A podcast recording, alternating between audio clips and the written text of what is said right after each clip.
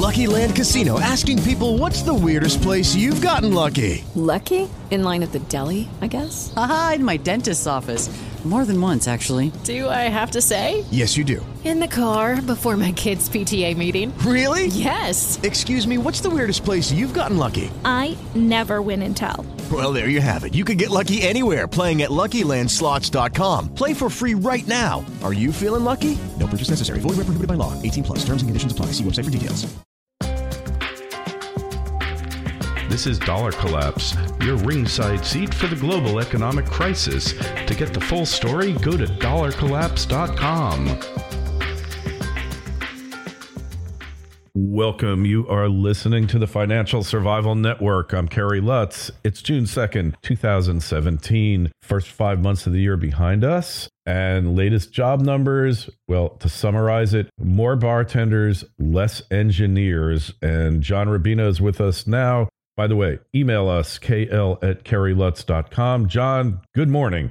Morning, Kerry. Yeah, good timing today, too. We, we had a brutal jobs market report that was just released. And uh, basically, it, it shows way fewer jobs being created than, than expected, big revisions to past months' reports, which wiped out a lot of jobs. And the internals are even worse than the headline numbers because we, we lost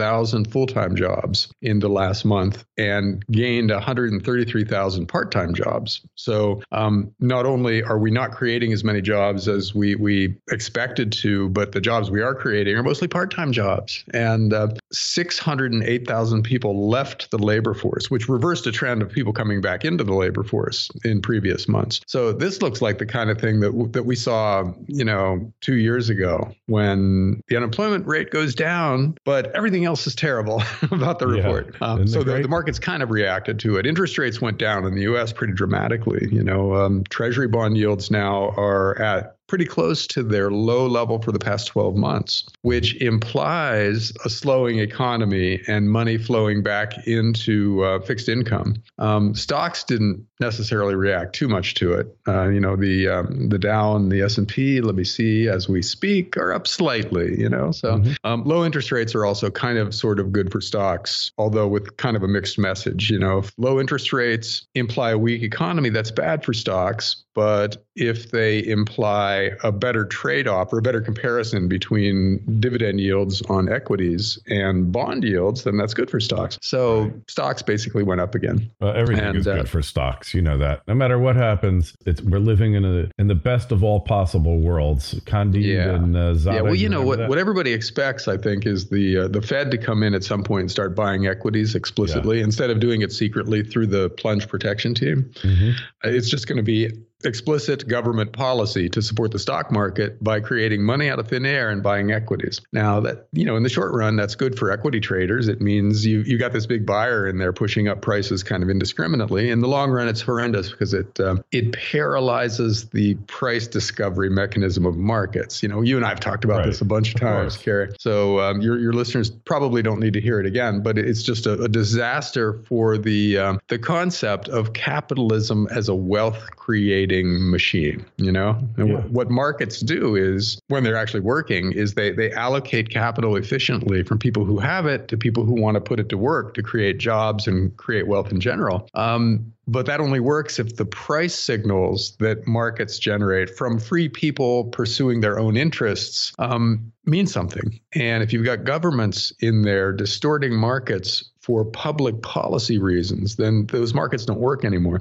See, that just goes back to the uh, the misunderstanding uh, about how an economy works on the part of the political class and um, the, the, Keynesian economists who advise the political class. Uh, they look at gov- at the private sector as this ATM machine where you go to get cash in order to pursue the really important stuff, right. which is what government is doing. You know, and yeah. and they don't understand how that wealth is created. They don't understand how the money gets put into the ATM machine to begin with, and and it gets in there by markets um, efficiently allocating capital and creating wealth. Well, if you distort that process, then the wealth creation process grinds to a halt. The ATM doesn't get filled up with cash, and you don't get to withdraw that cash to do stuff with it. You know, that's it's like Margaret Thatcher's old saying that uh, yeah. socialism always breaks down because it eventually runs out of other people's money. And that's what's happening in this world today. Or, or you know, go back to Atlas Shrugged by Ayn Rand, um, which you can criticize on a lot of levels, but its its basic message is profound, which is that when government gets too big and too powerful and starts distorting markets, capital goes on strike. Yeah. And exactly. the creative class basically just leaves the game and says, you know what? If you're going to make it impossible for me to create wealth, I'm not going to bother. You know, I'll just take yeah. what I've got and I'll go enjoy my life. I'll sleep in. I'll, you know, ride around exactly. on my yacht with you know, fun people. And yeah, and hang out with Elon Musk. I mean, mm. look, uh, and and the important thing to realize uh, is that this isn't theoretical right? It's not a theory. It really works this way. People say, well, that's the way it used to work, you know, in the uh, age of the robber barons, but now we're in a different era. But these are economic laws that you really defy at your own peril. Because oh, absolutely. You know that that's not to say there should there should never be any regulation. You know, I, yeah. I, actually am a big fan of antitrust regulation. I think you should limit the size that entities can um, can expand into. Yeah. Because they become distort market distorters themselves once they get too big. You know, the that we have like six banks controlling most yeah. of the um, the housing market in the U.S. and most of the rest of the financial markets in the world means that we don't have free markets anymore. And right. so breaking up the big banks by reimposing Glass-Steagall would actually be a very good thing. That would not be an example of governments distorting markets. That would be a, an example of governments preserving competition right. within free markets. Mm-hmm. Uh, and so stuff like that is okay. But when you have governments buying bonds across the board to distort interest rate price signaling or or you know next year's story of buying equities across the board you know just buying the S&P 500 without regard to um, you know which component of that index is a good buy and which isn't a good buy, pushing the price of everything up, uh, then that's a bad thing. And and that's really what we're seeing now. You know, the governments of the world have distorted markets to the point where they don't really even exist anymore. Like like the old saying, there are no markets anymore. There are only manipulations. That's that's very yeah, true in a lot of cases. Chris now. Powell said so. Yes, Chris very Powell. true. Very true and uh, very sad, but this is this is where we're living. This is the world we're living in. And markets are really important, functional, that they function properly and that uh, that they properly allocate resources. I mean, it's all economic theory and all that, and risk. You know, markets no longer allocate risk because the prices that things go for are dependent upon the Fed's manipulation of interest rates rather than the actual underlying risk involved in the so-called investment, right? Oh yeah, you you you know if you're a hedge fund manager or something like that. By the way, hedge funds are cratering out there all over the place. Good, and that's one of the reasons that they are that they you know they they evolved to um, to exploit inefficiencies in markets. But if markets are being al- already manipulated by governments, all the old models that hedge funds used to use to to generate alpha, you know, ex- excess right. return over the risk-free return, uh, you know, they, they, they don't work anymore. So these guys who have been superstar investors for 20 or 30 years are basically getting out of the business because the markets don't work anymore and their their old models the things that used to make them money have failed and that's that's a an important sign that uh, that we're headed for something really serious here. Because if we can't create huge amounts of new wealth via market mechanisms, then we can't service our debts because we've taken on you know the amounts of debt that can only be serviced by a really rip roaring growing economy that is creating huge amounts of new wealth to service the the debts that we've taken on in the past. And if we can't do that, then that debt is going to crush us. Mm-hmm. So we're, we're heading for a point, Kerry. And you know, again, as as we've talked about a whole bunch of times, and your your listeners have heard over and over, we're heading for a point where the system just breaks down because mm-hmm. the debts are overwhelming our ability to create new wealth.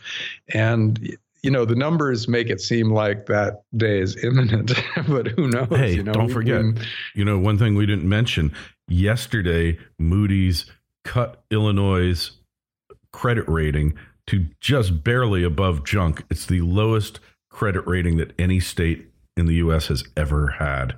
I guess since there really wasn't Moody's during the Depression.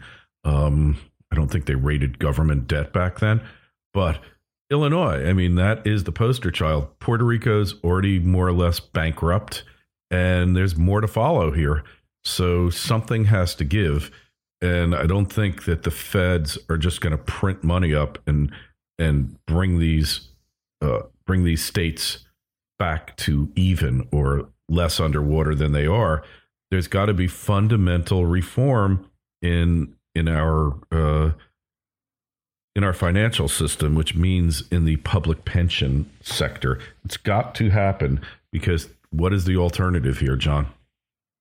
Well, the alternative is a gigantic crisis, Kerry. In, in, in Illinois is probably the catalyst for that part of the process. You know, there are a million things that could blow up and tip the system over into a crisis. And state and city pension plans are definitely on that list, and Illinois is definitely the first of the um, the major ones to go. You know, they're already yeah. functionally bankrupt. They haven't had a yeah. an actual budget for years, and and they're borrowing to fund their pension plans, but they're still underfunding the pension plans. You know, you know the whole pension bond idea is just shocking. Basically, what what really badly run states do now is they borrow money and they use it to fund their pension plan on the assumption that the pension plan will generate more return, a higher return with that money than the state has to pay to borrow. Okay. Yeah, arbitrage. And it's an arbitrage. It, it, it is. It's an arbitrage that will blow up in their face because in a market downturn, the pension fund will, will generate a negative return. They will actually lose money on their stocks and bonds, while the state will still have to pay that interest rate on the money that it borrowed. Right. So that widens their liability gap, you know, between what they have and what they should have, um, rather than narrowing it, and brings them that much closer to blowing up. And and having their bonds be downgraded by Moody's and S and P and Fitch means that the interest rate that they have to pay goes up, which makes it that much harder for their pension plan to exceed the interest rate on the stuff that they're borrowing. Uh, so it brings them closer and closer to just a flat out default, at which point the federal government will have to step in. You know, this will be like Fannie Mae and Freddie Mac blowing up in, in 2008 Correct. times five or six. You know, the, um, the underfunded pension plans around the country are immense. And if Illinois goes, then New York and Kentucky and New Jersey and California will follow.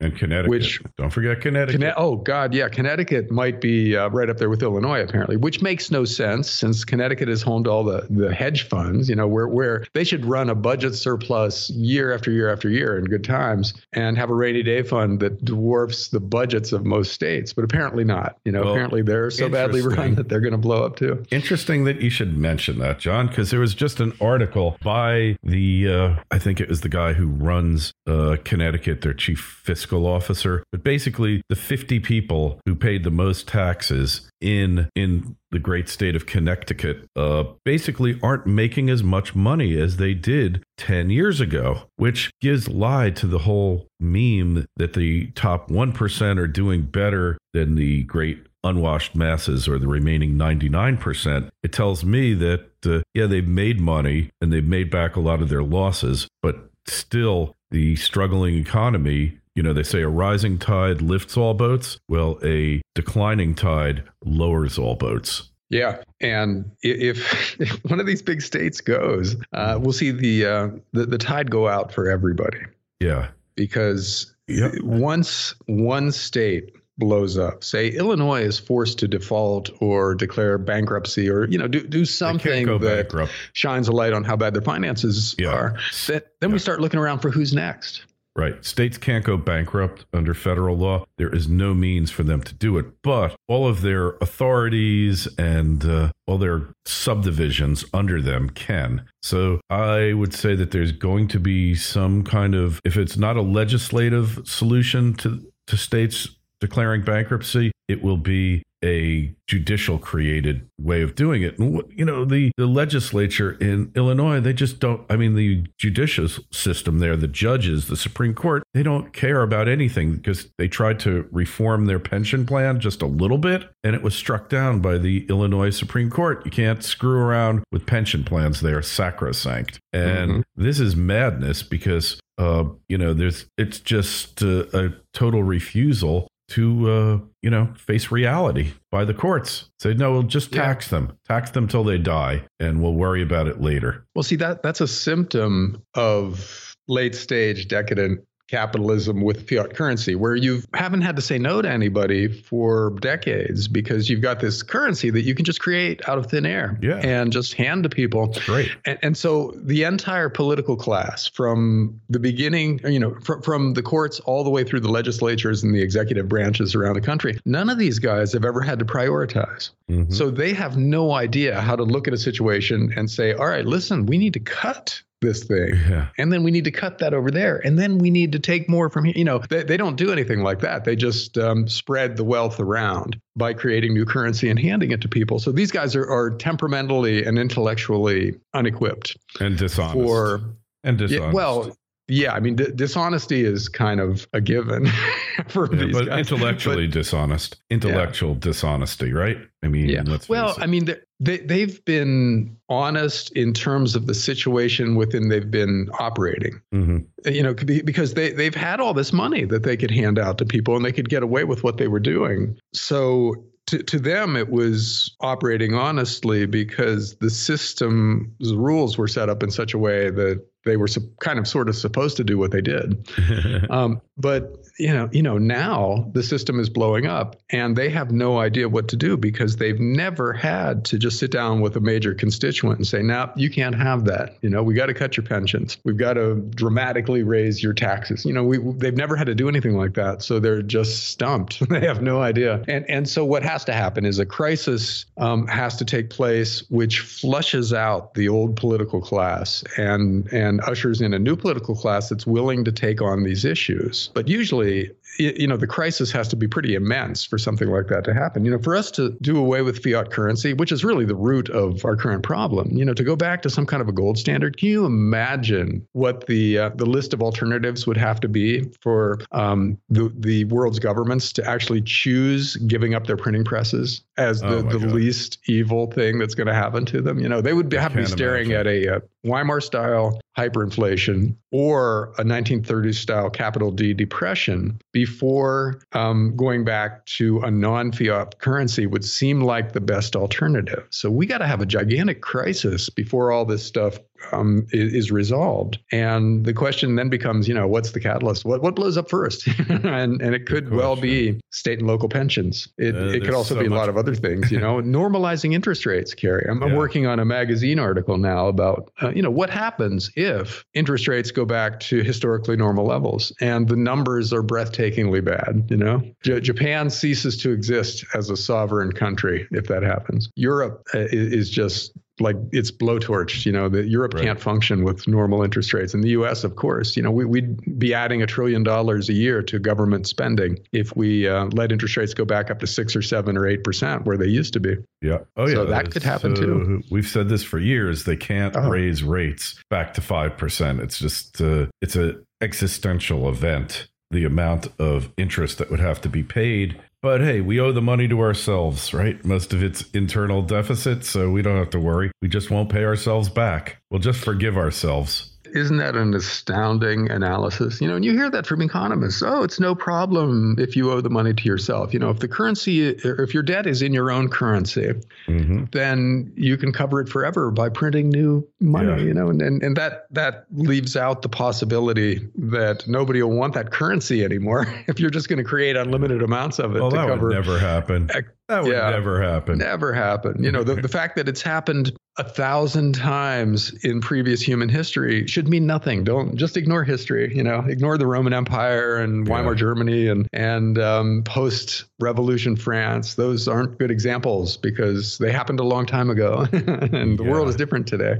But yeah. the, you know, the fact is, financial laws, as you said, are uh, are actual laws. You know, they they can be bent, but they don't break because mm. they relate to human decision making and human nature, and those things don't change. So, if the supply of a currency starts to expand at a rate that spooks markets, then that currency collapses. Mm-hmm. And that's what you get if you try to keep interest rates artificially low for an extended period of time. So, so our choices are let interest rates rise and then collapse, or keep interest rates low and then collapse. Yeah. and it's really just a matter of timing. I think the keep interest rates low um, strategy buys us a few extra years, and that's why it will always be cho- chosen by politicians. Yeah. But it doesn't solve any actual problem. It just delays the collapse for a little while. Yeah, just kick the can down the road. That'll do it. Hell, hey, maybe uh, solar energy will save us, John. Yeah. you know, solar energy saves the environment, but it doesn't save our finances. Mm-hmm. We we will transition to clean energy faster than anybody expects. Um, but we will have a gigantic financial crisis along the way, you know? And mm-hmm. and so I think you could argue that that's better than the opposite. You know, it's better than keeping our finances going for a long time but having a gigantic environmental crisis. So, uh, you know, I think solar is a, a, on balance a really positive story and electric cars and stuff. Yeah. You know, as, as you and I were talking about before we, we went live, um, it's happening faster than anybody expected. Even the experts five years ago did not expect solar and electric cars to be coming along at the speed at which they're they're coming. So we have gone exponential, and exponential markets are absolutely fascinating and always surprising because the human brain doesn't process information and extrapolate trends exponentially very easily. You know, we tend to think linearly, where okay, five oh, percent growth for as far as the eye can see that's that's cool, but it'll take 50 years to get to this point. But with an exponential market, um, that that 50 year event horizon collapses down to five or 10 years. And I think that's what we're seeing with solar, where it's it's now so cheap, and the new solar products like um, Tesla's solar roof yeah. are so attractive that it's like air rushing into a vacuum. You know, all of a sudden, boom, everybody's doing it, and the numbers are just get amazing. You know, where um, one day in March, for instance, in California, that state got almost half its electricity from solar for a couple of hours, which may not sound like much, except when you consider that solar was less than 1% of the global electricity market um, a few years before that. And it's still not much more than 1%. Right. So for a major state like California to for, for any period of time to get almost half its power from from solar is astounding, and it it gives you a little glimpse of the future. You know, if it was three hours on that day in March, it's going to be most of the time for two weeks mm. in 2018 and half the year in 2020 and so on. You know, until it just takes over. And coal is non-existent as a power source, and oil is an afterthought. That's that's our world 10 or 15 well, years hence. Well, look, uh, you know, coal definitely, there's still a lot of demand for it. A lot of power plants still run on it, but uh, these power plants are are old generally. They're not mm-hmm. building new coal fired plants as a rule. So those will be replaced. But what's really uh, hit coal the hardest is the declining price of uh, nat gas. That's really uh, knocked coal because it's cost effective, much cheaper to run a natural gas powered fired uh, power plant than it is to uh, to do a coal fired power plant. Yeah, well, yeah, yeah, because a, a, natural gas plant is flexible. You can turn it on and off the way you turn your stove on and off. Yeah. Whereas a, a coal fired plant kind of needs to run continuously. So if, if solar is going to become the the baseline power, you know, the thing that runs most of the day, Mm. and gives you electricity and then and then gas can kick in when there isn't enough solar power coming in or you know you've depleted the batteries that you use with your solar plant or whatever which frankly is not going to be very much going forward, uh, then then you have a, a, system where you've got mostly solar and wind augmented with battery storage, and then gas picking up the little bits of slack. And coal doesn't have a role in that market. So yeah, you know, I think it's almost over. I mean, yes, there there will be demand for coal as the current plants run through their useful lifetimes. But if we don't build any more coal plants and we close down the old ones year after year after year, um, 10 or 15 or 20 years from now, there there just won't be very many coal plants operating anymore and there won't be much point to them. So at that point, it's going to be easy for governments to regulate them out of existence by increasing the um, or, or, or, lowering the amount of, um, of, pollution that they're allowed to produce, increasing regulations on them. Um, so that will accelerate the demise of fossil fuels in general, but coal in particular. Yeah, coal goes first, and then oil goes as um, electric cars become easier to make and cheaper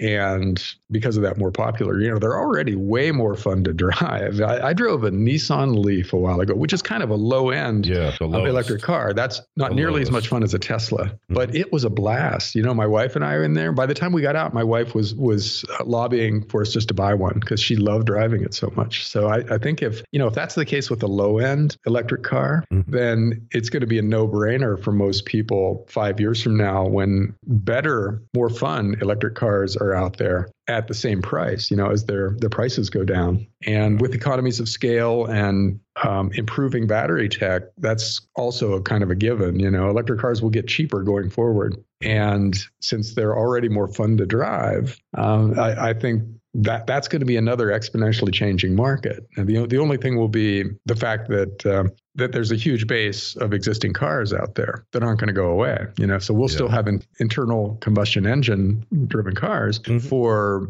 another 20 years as the cars that are being bought today run through their useful lifetimes. But again, you know, it, it's going to be like um, digital cameras or something like that, where film dominates the market one year and mm-hmm. then 10 years later it's almost gone you know Yeah. and, and that's how fast well that's almost how fast it will happen as the price of electric cars go down so yeah it's going to be a fascinating process The- Oh, yeah. did i think Kerry it was you who sent me a study right that some somebody did a study that said 10 years from now there will be no internal combustion engine that driven cars ridiculous. being sold Yeah, that was ridiculous. but that's pretty aggressive yeah, because there's certain things that, uh, like for hauling trucks, hauling large uh, loads, electric is just not going to do it.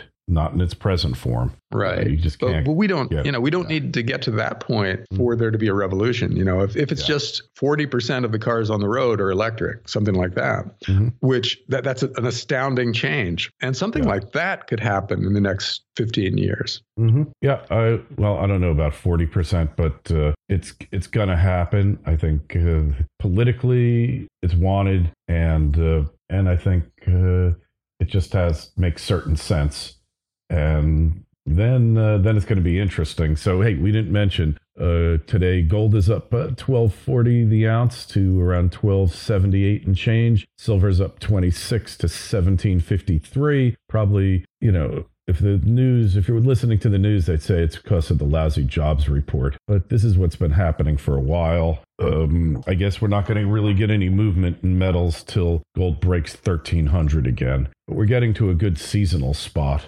Uh, you know, summertime, uh, Indian wedding season. Got to pay out those dowries if you want to get rid of your daughters, right? So that's uh, that's kind of what's happening there. Yeah, gold and silver will take off, and and you'll have to be there when it does, because otherwise it'll be like what happened with Bitcoin just lately here, where uh, you know one day it's 900, Yeah. and the next day it's 1700, and the week after that it's uh, it's 2700. And, yeah. Oh, it's it's absurd. But Yeah. Bitcoin is a parabolic uh, market, and I believe in the long run, Bitcoin is going to go a lot higher. Uh, but it's going to crash out here, just like Well, it I- did last time. It's going to crash and burn. I don't care who's buying it, how many Chinese want it, et cetera, et cetera. Um, it's just it's parabolic, and you Yeah. can't sustain a parabolic rise. Well- and it's a market, right? Bitcoin a market. Well, we Kerry, we we need to devote a whole show to this sometime because I, I think what's happening now is fascinating in the cryptocurrency space because Bitcoin is soaring in part Yeah. because its its supply is limited by the mm-hmm. algorithm that determines how how you create it. Right.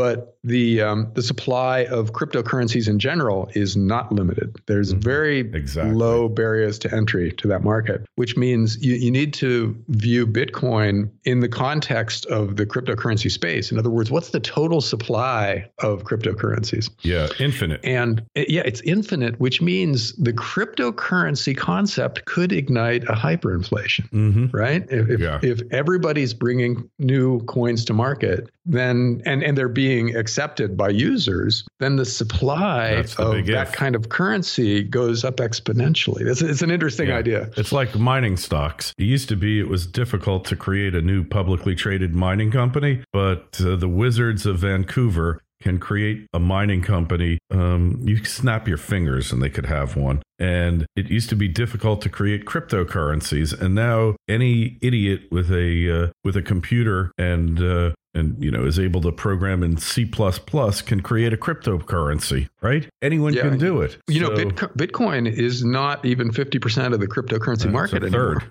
It's a third. And uh, that mean that means there are other currencies that are worth more in the Right. aggregate than Bitcoin. All right. And Well, here, like just just to mention this, we're having um, a get together on uh, Monday night talking about mining stocks, precious metals, storage, and and Bitcoin. Uh, just go over to Financial Survival Network and sign up for it. You'll see the uh, the listing there, and um, it's uh, it's going to be interesting. We'll have Andy Schechtman from Miles Franklin. We're having the uh, CEO of SSRI Silver Standard, uh, they have some news, and uh, myself as well as Campbell McCrary. And it's really going to be a great event. It's free. Uh, it's going to be June 5th at uh, 7 p.m. So just go over to Financial Survival Network, click the sign up sheet there. You'll see it uh, right on top of this site. And uh, John, we're going to do one also. We'll have a mining company on. We'll talk about cryptocurrencies. We'll talk about storage. And I think it's going to be a great event. So figure next month we'll do one. Cool. All right. So Yeah, we, we gotta we gotta go on that note. We're running over, and I got Mickey Fulp coming up with the monthly review. Uh, anyways, find John's excellent work, prolific work over at dollarcollapse.com and email us kl at kerrylutz.com. Go over to Financial Survival Network, sign up for that webinar roundtable, and sign up for a newsletter. I got one coming out today. So if you miss it, you miss it. And uh, Twitter feeds at Kerry Lutz. You can tweet us there. And to the Facebook pages, Financial Survival Network. Hey, John, thanks for fitting us in uh, this late in the week. And we'll talk to you next week. Thanks, Kerry. Talk to you then. Thanks for listening to Dollar Collapse. For regular info and updates throughout the day, go to dollarcollapse.com. Lucky Land Casino asking people what's the weirdest place you've gotten lucky? Lucky? In line at the deli, I guess? Aha, in my dentist's office. More than once, actually. Do I have to say? Yes, you do. In the car before my kids' PTA meeting. Really? Yes. Excuse me, what's the weirdest place you've gotten lucky? I never win and tell. Well, there you have it. You can get lucky anywhere playing at LuckyLandSlots.com. Play for free right now. Are you feeling lucky? No purchase necessary. Void where prohibited by law. 18 plus. Terms and conditions apply. See website for details.